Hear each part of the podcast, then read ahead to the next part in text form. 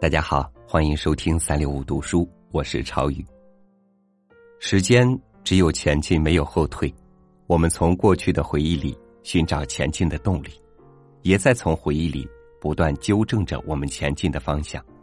回顾过去，在时间的线上，离我们最近的是大学时候的生活。在这场知识洗礼的经历里，你收获了什么呢？一起和您分享季羡林的文章。假若我再上一次大学，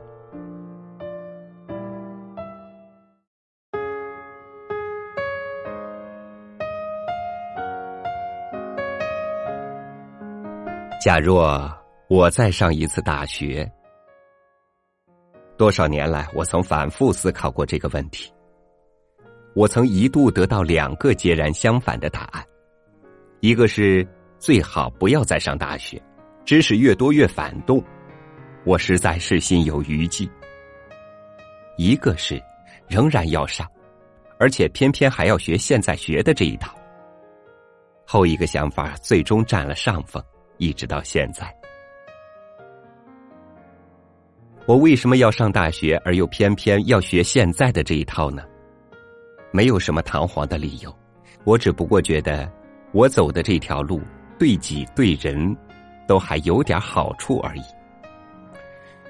我搞的这套东西，对普通人来说简直像天书，似乎无补于国计民生。然而，世界上所有的科技先进国家都有梵文、巴利文以及佛教经典的研究，而且取得了辉煌的成绩。这一套冷僻的东西与先进的科学技术之间，真似乎有某种联系。其中消息耐人寻味。我们不是提出了弘扬祖国优秀文化、发扬爱国主义吗？这套天书确实能同这两句口号挂上钩。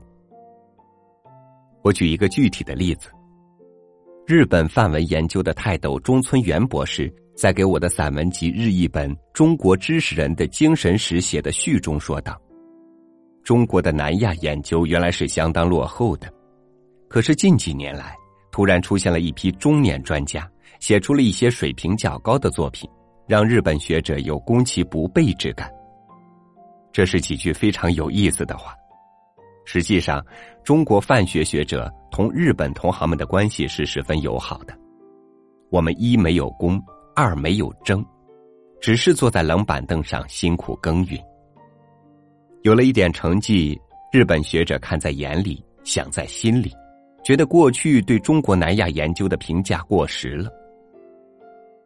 我觉得，这里面既包含着弘扬，也包含着发扬，怎么能说我们这一套无补于国计民生呢？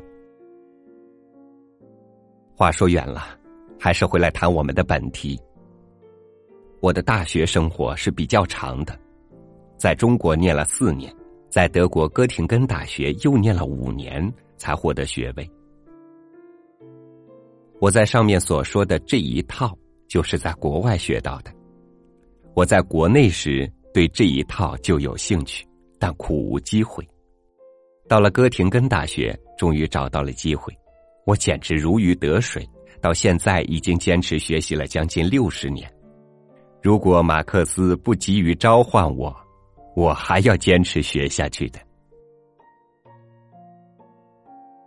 如果想让我谈一谈在上大学期间我收获最大的是什么，那是并不困难的。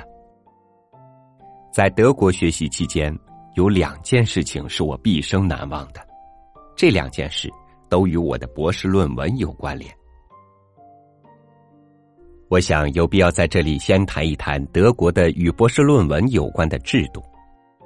当我在德国学习的时候，德国并没有规定学习的年限，只要你有钱，你可以无限期的学习下去。德国有一个词儿是别的国家没有的，这就是“永恒的大学生”。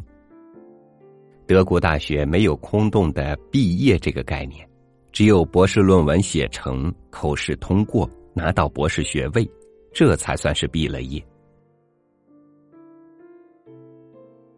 写博士论文也有一个形式上简单而实则极严格的过程，一切取决于教授。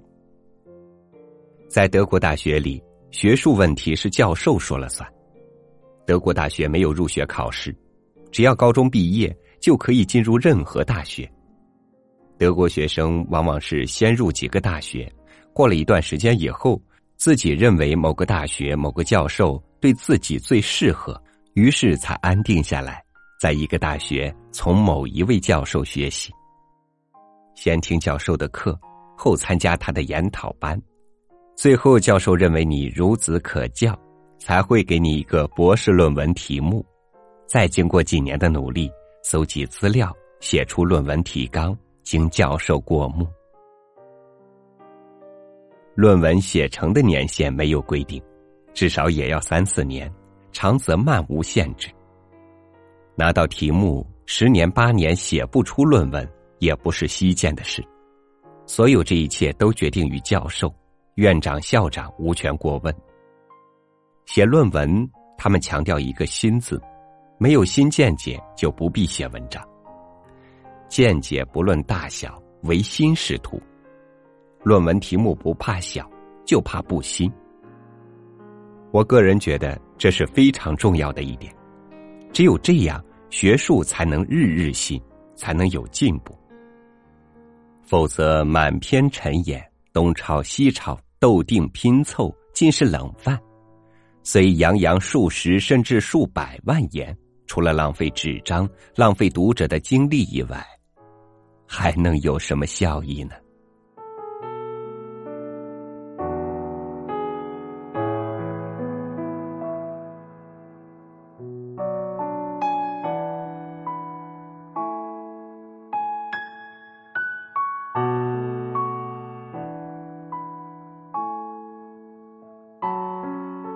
每个人的一生都是不断学习进步的过程，要经历至少家庭、学校、社会和自己这样的四场教育。家庭和学校的教育是根，是有实现的；社会教育和自我教育是成长的魂，伴随着每个人的一生。感谢您收听我的分享，欢迎关注微信公众号“三六五读书”，收听更多读书音频。我是朝宇，明天见。